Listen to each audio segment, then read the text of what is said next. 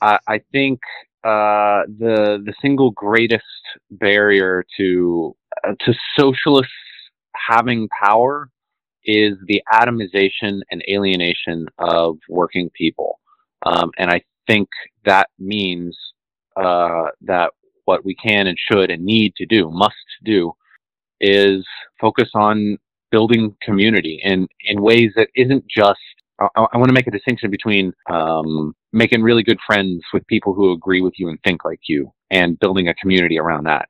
And and and rather, what I mean to suggest in building community is we need to rebuild communal life with people who are in similar material positions to us, who don't necessarily have uh, the same ideology or the same way of thinking about the world, or they don't ha- they have not already they don't already agree with us about everything. It's uh, so I'm talking about building community in the sense of your workplace, building community in your uh, neighborhood, in your apartment building, rebuilding institutions of collective life for working people is incredibly important. I, I think, frankly, the project of building a, a socialist party or, or, or any sort of aggregation of socialists uh, only has value in insofar as it serves that project. So this conversation leads me to want to reframe the concepts being used a little bit. I feel like when this was presented an hour ago, about almost an hour ago now, I was basically like, there are reasons to hope, there are reasons to despair. What do we do with that, right? And then I, I, I asked, like, what's the relationship between the two things? So self critique. I think that was an overly static way of understanding the relationship between hope and despair.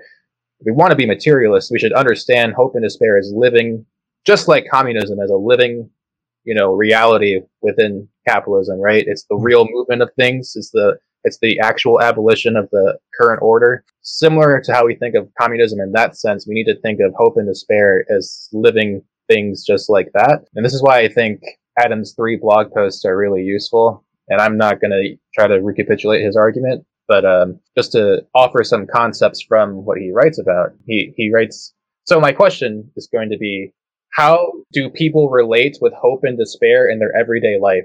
Not just communists, but how do people interact with hope and despair every day.